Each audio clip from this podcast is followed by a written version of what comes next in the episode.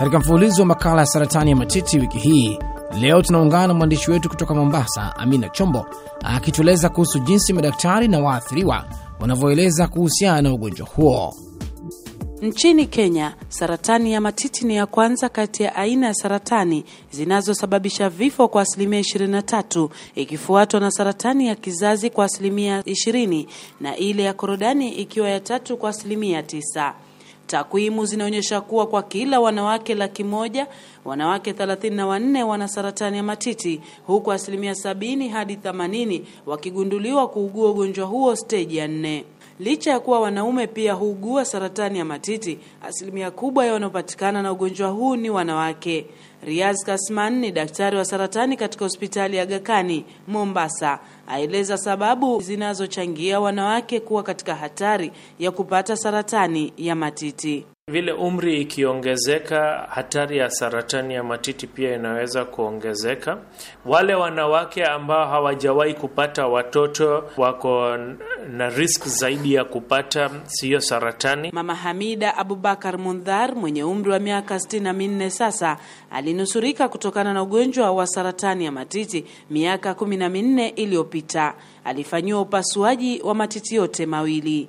Kwao ni maradhi ya familia, kwani dada yake na shangazi yake pia walinusurika kansa ya matiti. Hii ni baada ya kupata maumivu makali ya matiti, maumivu ya mgongo, kichwa na matiti yalikuwa hayashikiki, yaani yako sensitive, na licha ya kufika hospitalini ilichukua zaidi ya miezi mitatu kwa vipimo kuonyesha alikuwa na saratani kwa titi lake la mkono wa kulia. Likiwa kwa steji ya tatu ya kansa, alikatwa titi hilo. Vipi titi la pili lilikatwa? Baada ya mwaka sasa, karudi tena kwa daktari, nikamwambia no, hili bado lanisumbua, mimi sioni uzima wake. So akaniambia sawa, turudi tena kwa vipimo. So tukarudi tena kwa vipimo, akaniambia okay, sasa niko shua nitakutoa hili pia, manake naliona hata mimi halijaendelea vizuri. So tukamaliziana na hilo la pili pia, lakini nashukuru, alhamdulillahi, niko sawa saa hizi, naendelea vizuri, hata sina ubaya wowote. Saratani ya matiti ni kati ya saratani zinazopona kabisa inapojulikana mapema. Na hapa Daktari Riaz aeleza uwezekano wa kansa ya matiti kupona kulingana na wakati inapogundulika. Steji ya kwanza, steji ya pili, tukifanya matibabu vile inahitajika kabisa, tunaweza kuiondoa hiyo kensa kabisa kwa mwili. Kwa hivyo ni muhimu kuwa tukiona uvimbe yoyote ama tukishuku kuna saratani yoyote, tujitokezee mapema, kwa sababu ile ya imegunduliwa mapema, matokeo ni mazuri sana. Steji ya tatu pia kama matibabu ikifanyiwa vizuri, uh, asilimia wengi ya uh, wanawake ama wagonjwa wanaweza kutibika vizuri. Tiba ya saratani ya matiti hutegemea na aina ya saratani anayougua mgonjwa, kama anavyozidi kueleza Daktari Riaz. Kuna baadhi ya hizo vipimo ambazo zinaweza kutueleza kama hiyo saratani inaweza kutibika kwa aina ya hormones ama sivyo. Alafu kuna madawa nyingine ambazo tunaziita uh, targeted therapy. Kwa hivyo pia inaweza kutueleza kama madawa kama hayo yanaweza kufaa ama sivyo. Kwa hivyo yule mgonjwa ambayo ako hormone positive, yani tunasema ER na PR receptor positive, matibabu yake ni tofauti kuliko yule ambayo iko.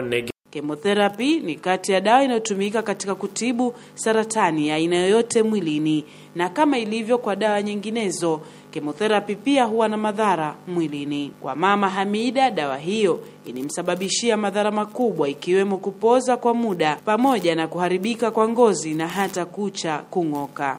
Vile ilivyokuwa yani sukasuka sana sikumbuki kuwa nala, sikumbuki kuwa naoga, hata sikumbuki. Nashukuru. And then side effects zake zikanifanya vibaya sana, katoka ngozi yote, kucha zangu zikaanguka, meno yakapasuka, macho yote yakawa vibaya, mpaka nikafanywa operation macho yote mawili. Um, nikapata partial paralysis, nikawa siwezi kushika hata kijiko, so all that ilikuwa uh, tough journey. Na huku baadhi ya wagonjwa wakipata kupooza upande mmoja wa mwili baada ya kutibiwa kupitia kemo. Daktari Riaz aeleza sababu na namna ya kukabiliana na hali hiyo inapotokea.